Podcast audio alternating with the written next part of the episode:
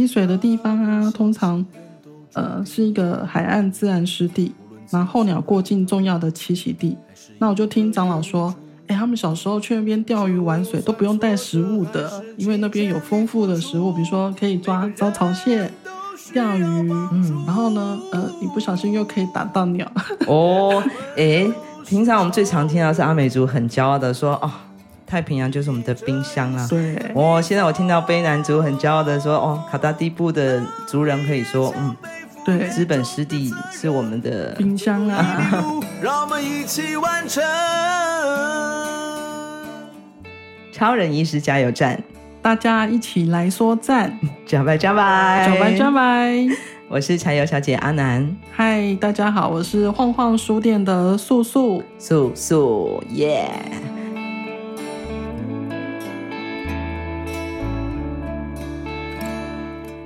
素素，好久不见！嗨.自从我们今年南回基金会搬家之后，我们就有了一个小小的我们自己的录音间。是，所以去年从九月开始，承蒙晃晃书店的支持，能够让我们顺利的完成第一季的 Podcast 录音啊，真的很好听哎！真的吗？嗯、谢谢谢谢，相信其实应该听众应该有印象，我们在第一季在书店里面录音的一些故事哦。那今天呢，为什么素素出现在我们的南回基金会录音间呢？是因为他是我们晃晃书店最重要的这个选书人之一啊，他自己是一个很爱读书的人啊，乱看杂书，乱看杂书。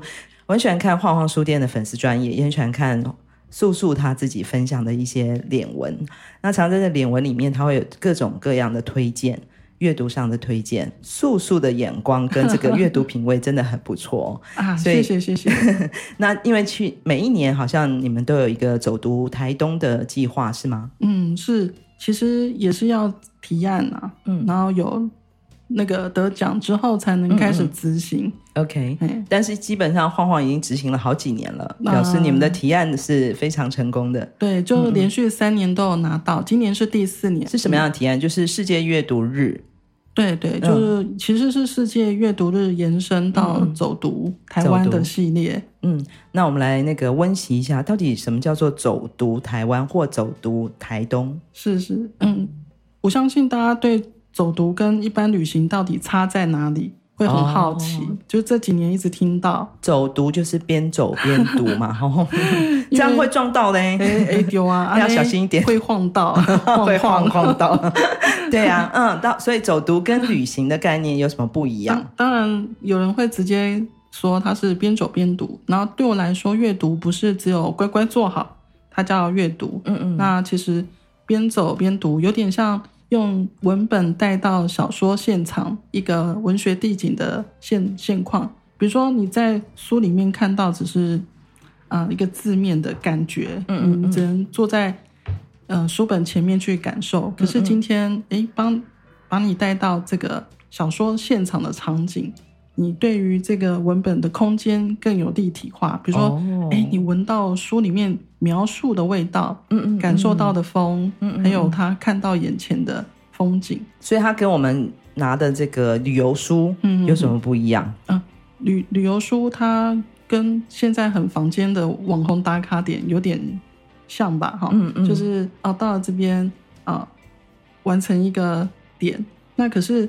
小说它是一个脉络，比较一个整体的故事性。嗯、啊，我自己哈，哦、除了喜欢规划之外，嗯、自己去国其他国家，嗯，比如说三月份才去济州岛，嗯、那我就先找台湾相关的济州岛的文本，嗯嗯，然后再到现场去，我自己会，哎，我觉得是完成自己自己的一个仪式啦。走读的概念比较是个人化的，或者说是有一个精选的，嗯、然后有一个主题性的。他、嗯、不一定说要某一个点。嗯、你看，很多人会拍照说，说哦，我要在这边排队拍照。嗯、哦，对对对对，打卡点。可是我们没有，是我到了现场，嗯、比如说有次到京都，然后我自己就哇，想象这一条是阴阳师出去，然后然后就是出去。出任务的路径，OK OK。那当然，他当那时候是牛车啊，是泥泞路，现在嗯，嗯是柏油大那种柏油路了，感觉。嗯嗯。那我自己是会站在这里对应千年的那种感受。嗯嗯，那它未必是一定要啊拍个什么景点，或者是吃个什么东西，反正我自己完成我的任务了。然后这是另外一个深入一个地方了解的一个方式，对吗？是是。你平均觉得你一年大概会读多少本书？平均哦，嗯，进货的不算了，我知道你开书店。对，你真正认真读读进去的书，你觉得你一年大概平均到？我觉得不知道有没有二十本耶，大家应该会很讶异。其实好像量对书店老板来说有点少，嗯嗯。可是因为你说要读进去啊，我大部分都是浅读，嗯嗯，就是哦，大概知道这本在说什么，然后也不会说好像以前背课文要硬背，我大概就是。哦，在讲什么？然后如果想要知道细节，我就会贴 memo 纸，然后去注记说，哦，这一段我喜欢，嗯嗯。那其他我就会大概看过，知道这本书在说什么就好了。二十是真的深入的阅读的，对对。啊，那你刚刚浅读的话，可能范围呃，可能倍数，可能一百本。对，毕竟开书店嘛，所以要知道说，哦，大概这本在说什么。嗯嗯。如果今天有人到书店请我推荐，或者是啊，也常有读者。他有两千元的扣打，请我推荐书，嗯嗯，我大概会说啊，这本在说什么，或者是他想要我推荐的主题是哪一类的，然后我就会跟他说哦，这几本可以。现在又不是为了考试背多分，对呀、啊，还要画重点，有没有？还反复这样画圈圈，结果、哦、整本都重点，到底重点在哪里？走读台东已经发展了好几年了，对不对？嗯、哦，你你发展过，你怎么发展这个整个想法计划？好好，因为其实。嗯，也是感谢文化部啦，在一百零九年从世界阅读日转成走读的形式。那因为书店也 也是可以提案，所以我那时候也是硬着头皮在想说，哎呀，什么是走读？那我要怎么去规划台东的场次？嗯嗯。所以第一年其实有跟台东大学华文系的简简教授简齐鲁老师。就是诗歌节一起合作哦，台东诗歌节，对，台东诗歌节好多年了，对啊，十二了，真的真的。那所以因为那一年一起合作，所以有讨论主题的方向比较是以台东作家的作品为主，那有点像是作家带路，嗯，啊，带我们去到他的家乡，嗯，所以那时候有邀请啊林正盛导演，嗯，他有几本。散文都是写他小时候的故事。哦，台东的作家有谁呀？林正盛导演自己。对对对，还有很讶异，他都拍片，怎么会有写书？对对，嗯嗯，还有谁啊？还有柯玉芬老师。哦，柯玉芬，哦，他是台东人。对对，然后还其实蛮多的，嗯，更早期有林韵梅老师。那徐庆东老师写诗集，嗯嗯嗯，哦，对，徐老师的诗非常有名，嗯。哦，所以这个第一年就是从文学家，就是台东的作家，对。的带路去走路走读发想，嗯，对对。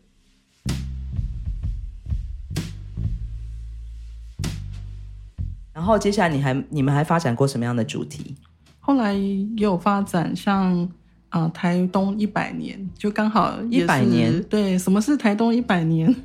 对呀、啊，台东应该不止一百年嘛，我们是可能是南岛的首都呢。丢啊 丢啊，就是、嗯、其实也是呃，因为已经走读路近几年了，那、嗯、后来也是区啊鹿野区艺场的李元和老师邀请我们区艺场，对，他其实是早期移民村的办公室。那在日本时代叫区艺场，区艺场一百年。对，那所以老师就请我们规划在鹿野办走读系列的活动。那也因为有这个百年的邀请，老师就跟我说区艺场一百年。那我就开始想说，哎，那除了区艺场一百年，还有什么是台台东的一百年？嗯，然后后来找了资料，再找相关的书，不同的百年是这样吗？对对对，不同的百年，比如说。像台东火车站去年也是刚好一百岁哦，火车站对，然后还有台东站吗？是啊，是哦，台东站去年一百岁了，嗯嗯，然后我们也才慢慢拉出来说啊，我们台东的火车站其实铁轨铺设都跟以前日本时代的糖有关，嗯嗯，那时候不是运人啊，是运糖，对对对，没错，嗯，对啊，那廖秋儿老师就一直在做这方面的呃研究跟。规划，所以我们就有请他来做导览哦。从台东火车站用走路的哦，两两二点四公里走到马兰旧站，嗯，那马兰旧站的旁边就是现在的糖厂。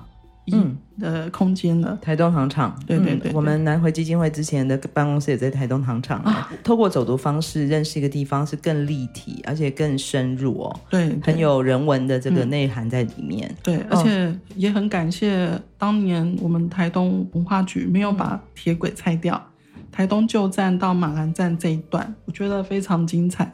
对吼，也可以用走的，是我们现在平常散步都可以去经过的地方。对对对，嗯、而且还完整。嗯嗯嗯。那经过鲤鱼山哦，又是另外一段故事了。怎么说鲤鱼山的故事啊？因为以前在戒严时期，它其实不能进去。哦，嗯，里面有很多防空洞。哦。可是，在更早啊，其实是阿美族的一个瞭望台的概念。接着有的主题是。斯卡罗南迁，这个是在四百年前哦。对，上次在上一集的节目里面，因为素素有跟我们分享，嗯、主要是 focus 在南回的故事，所以那时候有介绍过八代老师的这本很好看的小说《斯卡罗》。对嗯，已经三年了，今年是第四年哦。所以后来还有什么主题？我今年今年因为我就也是伤透脑筋在发想，就想说啊，今年我到底要用什么主题？好，刚好就是史前馆。啊！重新开幕，台东史前博物馆重新开幕了。对，那也是哇，暌违很已久。那我知道他们这今年的展非常棒的是用南岛的概念，然后也出了三本一系列开馆的南岛系列丛书。嗯嗯，那我就看完了之后就觉得，哎，我或许今年可以用南岛这个方向，嗯、我就主题会用海洋，就是海洋是试路走读。南岛群组的迁移史，那大家都会说台东是台湾的后山，好、嗯、偏乡。嗯，可是天哪，我看到这个千年的路径，嗯，就觉得哇，我们台湾呃台东居然是一个前三首都。没错，对呀、啊，九月十月台湾有候鸟南飞的路径。嗯，那黑潮它其实是，如果大家 Google 一下，然后它是往北。非常温暖的一条暖流。然后我昨天从南回段开车，就因为刚好有一个台风要进来嘛，对，我就发现啊，那个蓝蓝的非常蓝，然后有一条非常深的，我就会很开心的。黑潮你好，直接跟黑潮打招呼了。嗯、对对对，因为它真的是改变我们这边生态很重要的一条，对，孕育了这个大量的。自己就各种生态，各种生物。自己在嗨什么？不会啊，就是因为我们阅读，所以让我们更有对这个世界的认识更多、更深入，对，更有连结嘛。不过我相信，其实叔叔你不管做任何的企划提案，或是自己的，一定都跟自己的阅读经验有关。对，然后做这个企划之前，你一定也会是大量的根据你想要看的主，你想要发展的主题。或者是反过来，嗯，读了很多书之后，发现哎，好像可以串联出一个主题，去作为一个走读的路径。是今年南岛是一个很热门的题目，我觉得到处都在谈。当然，包括我们史前博物馆开幕，对最最让人期待看到的就是这个南岛文化馆，嗯，对不对？他们有一个特别的展场嘛。对，嗯嗯嗯。那我的路径里面就会提到，嗯，造舟这件事。嗯，嗯，我们的南岛工艺啊，在史前馆里面就有南我们的南岛邦国。嗯嗯啊，他们就赠予这种仿仿古的船只。嗯，嗯，那现在活水湖也有大洋支架协会有在推，嗯，嗯，就是早期我们祖先远洋的这种舟啊。当然现在是玻璃纤维啊，或者是什么，可是更早期其实是用竹筏。都兰部落这里啊，很多是坐着竹筏，它其实会往南，就是应按照这个沿岸到南端。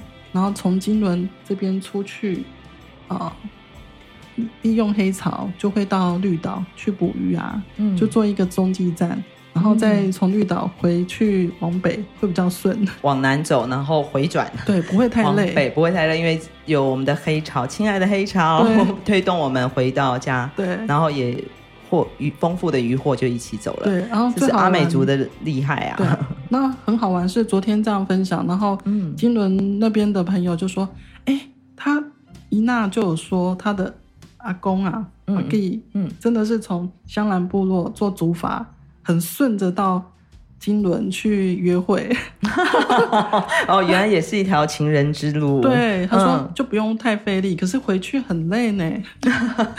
回去是逆逆逆向是不是？对，我说哎，会不会顺道去绿岛捕个鱼，然后再回来？也是可以带点伴手礼的，就是这样。现在大家都一直在讨论南岛文化或南岛族群，或是南岛语语言，对不对？但是呃，我们从一个大概念来讲好了，因为刚刚谈了好多跟海有关的事情，为什么会大量的看海洋？因为我自己会觉得，以前没有那种国跟国的拘束啦，然后都是用这种天气、风跟洋流，然后去移动。那我觉得这个移动的天性真的是，嗯、呃，对我来说就非常的冒险。嗯，可是我们现在很多都是被拘束在，就说啊要安全哦，嗯、哦，你看我们是台湾。是一个岛屿，可是却那么怕水。嗯嗯，就是从小的教育就是，嗯啊，外面很危险，嗯嗯什么的。可是哇，我们以前的祖先是这么的勇敢，嗯嗯，他超多未知的，嗯嗯，可是他会去探险。对，就好像过去我们在生活在台湾的啊，因为各种因素，包括政治的背景啊、战争的经验啊，所以会让我们比较。目光视角 focus 在自己的这个岛屿里面的土地上，是往外看。嗯哼，但是南岛这样这样的一个议题的讨论，跟越来越多的研究跟发现，其实好像有有点换了另外一个换位角度，是从海洋的角度去看。嗯，海洋是我们的路路径，对，是一个路径。然后你就会很发现说，哎。现在的内学家，他就是慢慢从构树好去了解说，嗯嗯、啊，原来这些构树的源头是来自于我们的东海岸。嗯，那你看台湾的东海岸，对，布都兰部落的法基，他就把这个构构树的树皮衣找回来，因为他说小时候其实有听老人家讲，可是没有在做了。嗯，对，我们都兰的前头目巴奈头目，对，对他是非常非常重要的。研究跟制作，嗯、对，然后创作，呃，构树皮衣，对，构树皮的各种器皿啊、呃，用具、服装，对。那我就会很好奇，就会从第五大浪里面又看到，哎，很有趣，为什么移动的时候它会带植物跟，跟居然还有跟瓜牛有关啊？什么意思？就是 蜗牛。居然也是那个移居会必带的东西啊？活的吗？对，活的。然后因为很好养，嗯、它非常野，跟构树一样，哦、所以很容易繁殖。对，它所以就有食物了。对，有食物。哦、然后为什么要带构树？哇，他们是天敌。因为听说你有打瓜牛过吗？嗯，我没有，是不是？什么什么天敌？因为蜗牛它超多那种黏黏的、对，咻咻的东西，你一直洗它一直出来，嗯嗯嗯，然后可是你用构构树的叶子去洗它就好了，这样子，因为构树的叶子哦，各位听众，其实走在台湾各地，嗯，在台北市非常野。对，其实到处都看得到构树，只是大家有没有发现，知道它的构树？然后构树它的特征，它的叶子是毛茸茸的，对，不对？哦，有点像那种呃比较温柔的猫咪的舌头，有点倒刺的那种感觉，但毛毛的。嗯、哦，所以用那个毛茸茸的去刷啊，哦、所以就不会流鼻涕了。哦，是蜗蜗 牛天体是这么回事。好。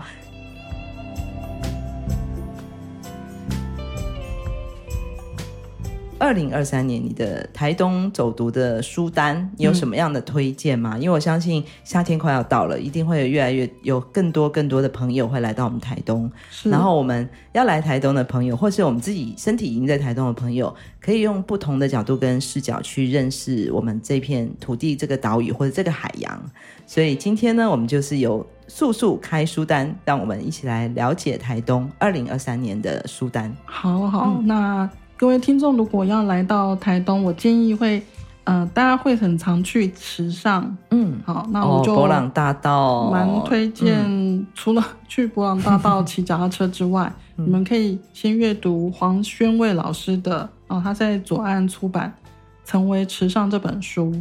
成为池上，哦，我们今天所有的书单都会在我们的留言处重新陈列，所以的，所以听众朋友，你就是放心轻松的听我们今天讲书籍的故事。黄宣伟老师他是从人类学家的观点，好、嗯哦、去看，重新看池上现在为什么会成为现在的池上？大家会很好奇，他会哎怎么这么好哦？没有电线杆，那没有嗯、呃，又是米卖的很好的地方，因为其实池上米很好吃，其他地方要复制，嗯、当然其他的米也很好吃，可是池上自己有一个品牌认证，嗯嗯，那还有像那个村民都非常的，我觉得非常啊。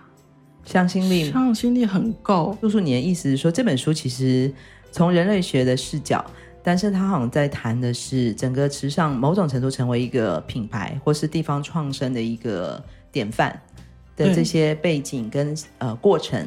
是是，嗯，它是让这样的一本书的内容。嗯，真实的一个乌托邦世界，它其实从底从底蕴到后面，不是完全靠外人，也它真的是从。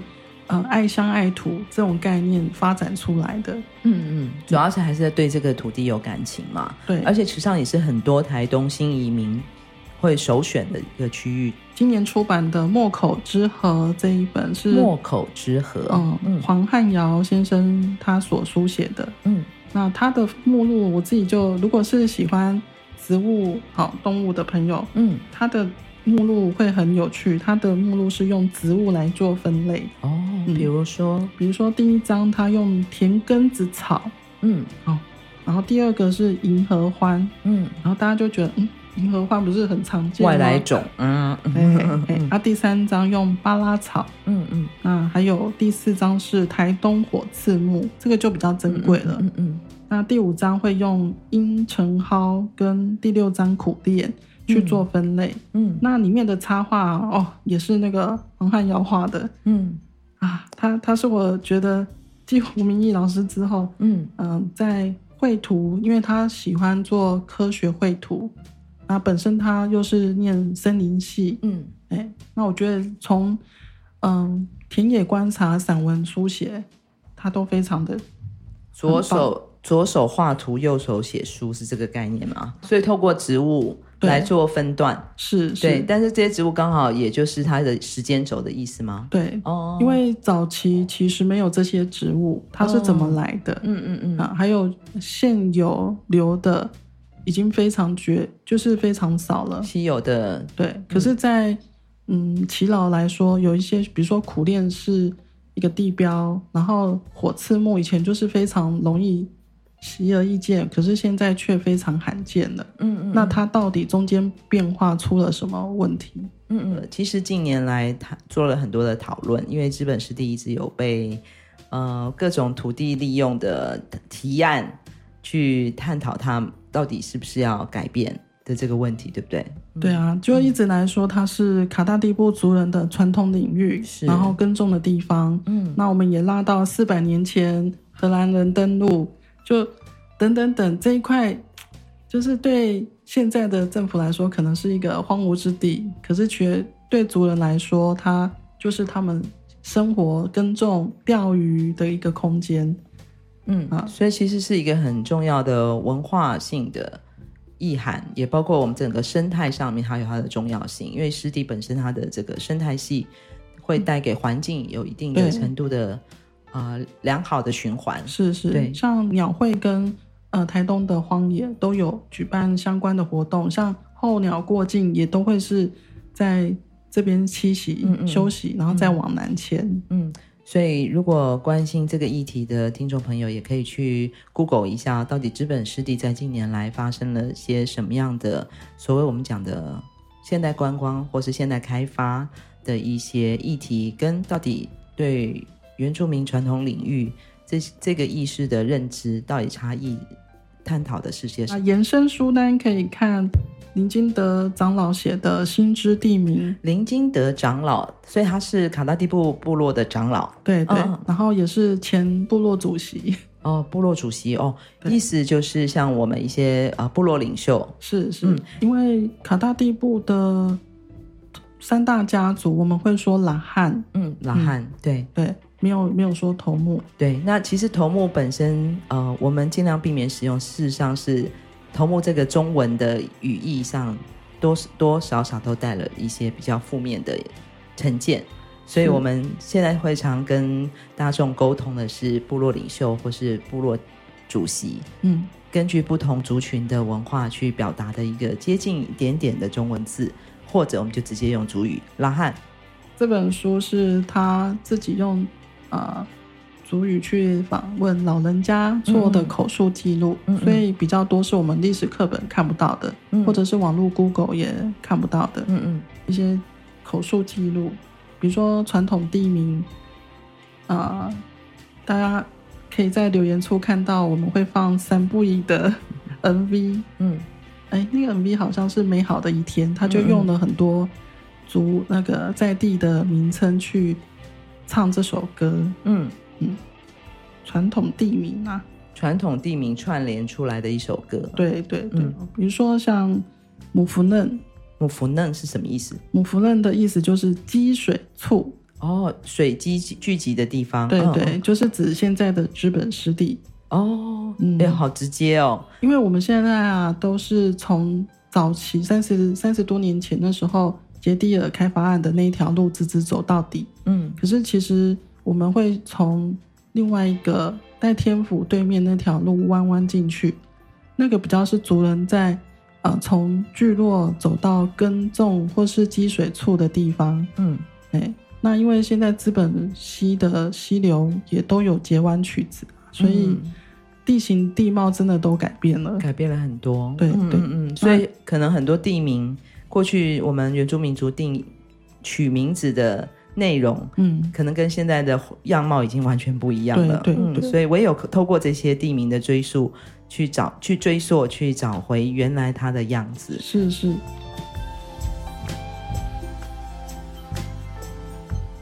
其实这个有点像蔡振南老师的《第五道浪》在讲到阿美族在定海洋的这个，不管是岛屿啊、礁岩啊，嗯，或是。或是一些地点的名称，也都是透过他们跟他们的生活相关的事情，对，都好直接哦。对啊，好可爱哦。我印象最深是有一个是，啊，是肚子饿的海吗？啊，饥饿的海。后来才知道，饥饿的海就是指离岸流哦，因为它会把你吞掉。哦，对对对，那是一个很危险的浪。对，所以一定看到这样的一个浪的形式的时候，要非常小心，对不对？在这个海岸。对对对，嗯、啊，可是。他就很直接用啊、哦，我不会念哎，他反正就意思就是说饥饿的海啦，因为指那一区会把人吞掉。积水的地方啊，通常呃是一个海岸自然湿地，然后候鸟过境重要的栖息地。那我就听长老说，哎，他们小时候去那边钓鱼玩水都不用带食物的，因为那边有丰富的食物，比如说可以抓招潮蟹、钓鱼，嗯，然后呢，呃，你不小心又可以打到鸟。哦，哎。平常我们最常听到是阿美族很骄傲的说：“哦，太平洋就是我们的冰箱啊。”对。哦，现在我听到卑南族很骄傲的说：“哦，卡达地部的族人可以说，嗯，对，资本湿地是我们的冰箱啊。”对，然后你要去钓外面的海也可以啦。啊，可是湿地它就是一个莫口莫口型，所以嗯，你也可以在里面钓鱼，然后又可以去那边洗澡。嗯嗯。他说夏天太热，他们就躺在那个树荫下，然后。旁边，你想洗澡就跳进去。人类的身上百分之七十都是水，所以我们跟水有多么重要的关系哦。然后南岛文化的探讨，其实有很多部分为什么要从海洋去切入，把海洋当做我们的母体的文化背景，去慢慢找回我们自己身身体上的内容跟力量。第五道浪之后，嗯，那它的副标。对，它的副标很长哦，哈，就是阿美族水下猎人的海洋知识与传统海域的保育与管理。那大家都知道，嗯、呃，就是猎人是他的冰箱在山区，嗯、那阿美族跟达悟族的冰箱是在海洋，在海里面。嗯，对。但是我很好奇，是什么叫做第五道浪啊？哎，它比较像一个概念，嗯，因为我们如果去海边玩的话。通常就是会被浪打到，嗯，好，那它第五道浪不是真的要叫你数一二三四五，嗯，而是一个虚词，就是代表说，哎，你撑住啊，然后过了这个浪头之后，嗯，就是航向平稳的外海了，嗯，所以是要撑住，坚强的意思，对，就要挑面对挑战，我们要尽可以撑过去，不要被浪打败哦。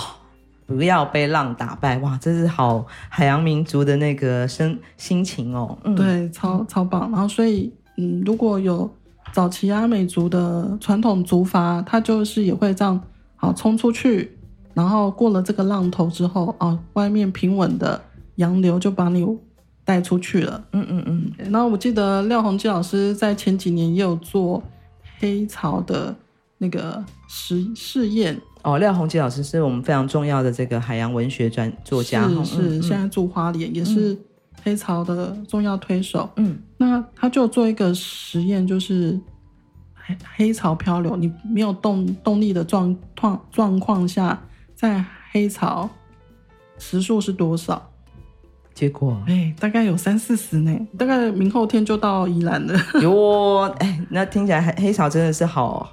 好朋友啊，带着我们到处旅行，又带给我们那么多丰富的营养哦。对对，嗯，比如说像我今年写的南岛路径里面，就会有提到绿岛比较像是一个中继站，因为嗯，因为有黑潮，所以其实可能有因为台风天或气象气候不好，就会搁浅在绿岛。嗯，大家可能会常常听到啊，绿岛有搁浅啊，或者是。船只需要救难，嗯嗯，那其实绿岛都是一个中继站。嗯，所以我们从车到马路的概念去想，绿岛好像就是我们的那个安全岛的的、嗯、求救 求救的一个重要的位置，对不对？对啊、就是到了绿岛就是要回转了，嗯，或者我们要在这边求救，嗯、或者像候鸟，它就先暂时停一下，然后再往右边走。嗯，所以它其实也是以前南岛路径休息点啊。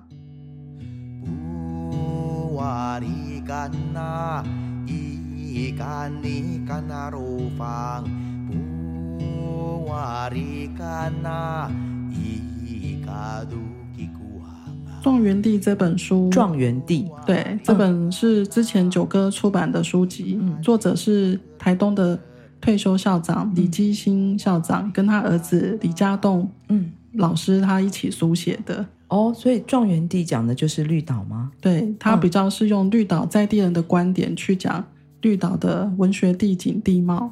嗯嗯，那今年会也也有用到这本书，是讲到那个柚子湖那一区的石头房子的遗迹啦。各位听众朋友可以去看看这本《状元地》，很难得的有一本可以这么呃用不同的视角看到自己的。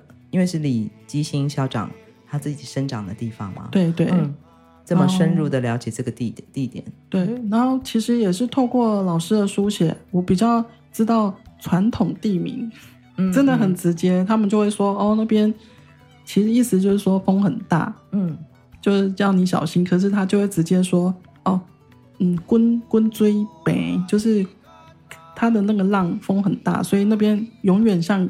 滚水的样子。哦，就咕噜咕噜咕噜咕噜咕噜在一直在滚动，所以他说传统地名叫滚水瓶。哦，这么直接哦，但是好好有画面哦。对、嗯、啊，可是现在的那个地名就已经没有这样的感觉了。对，嗯，然后甚至他们会说啊，这边叫做叠一只牛。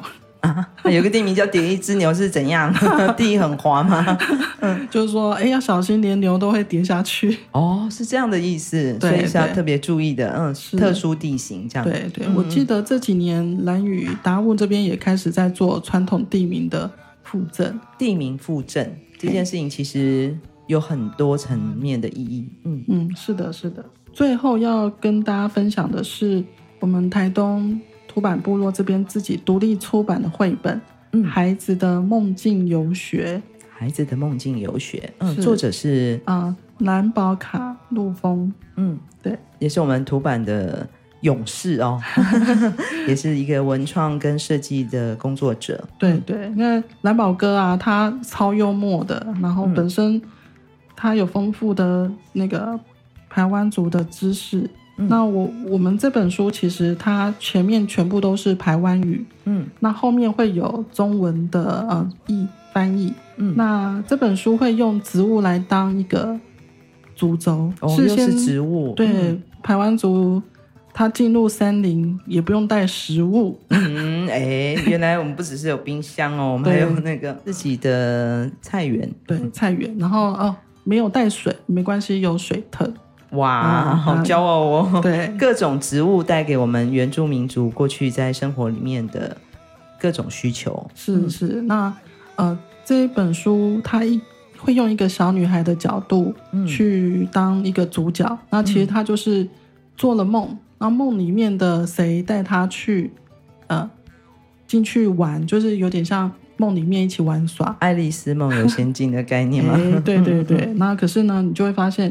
大家去哪里玩呢？他们会去找蚁狮。那后来我们有实际勘察才知道说，找什么？叫蚂蚁的蚁，然后狮子的狮，蚁狮。在沙滩上啊，河床上，你如果有看到蚁狮，就代表它是安全的河床。接着他们去玩木贼草，嗯，那那我们也是从画面知道说，哦，原来木贼草这个部分是老人家他们在玩的时候去。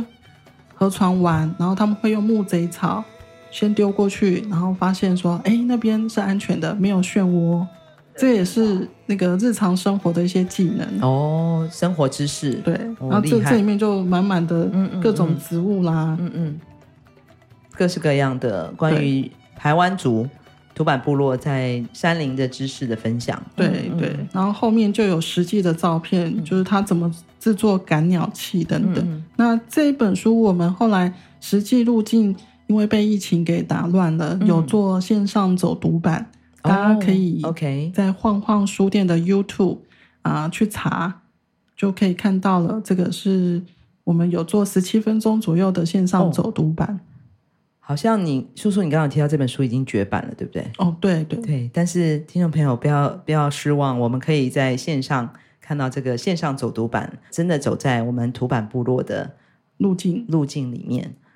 哇，虽然有一些书是绝版的哦，但是这这些书呢，虽然绝版，可是我们可以在黄黄书店里面看得到。对，也可以，我相信在图书馆也可以借得到。是对。然后今天我们很谢谢素素跟我们分享了他今年度的台湾台东书单，然后也希望透过更深入的走读的形式。我们来认识我们的土地，认识我们的海洋，认识我们的生活，还有更多更多的文化智慧。谢谢马萨鲁，哎，马萨鲁，谢谢柴油小姐，谢谢叔叔。飞越无尽的海洋。从屏东到台东这条南回公路上，有一间。超人医师加油站，二十四小时不打烊。我们在这里与你一起分享公路上的故事。本节目是由医疗财团法人南回基金会制作，欢迎大家多多分享，以及在我们的节目下留言。我们下周见。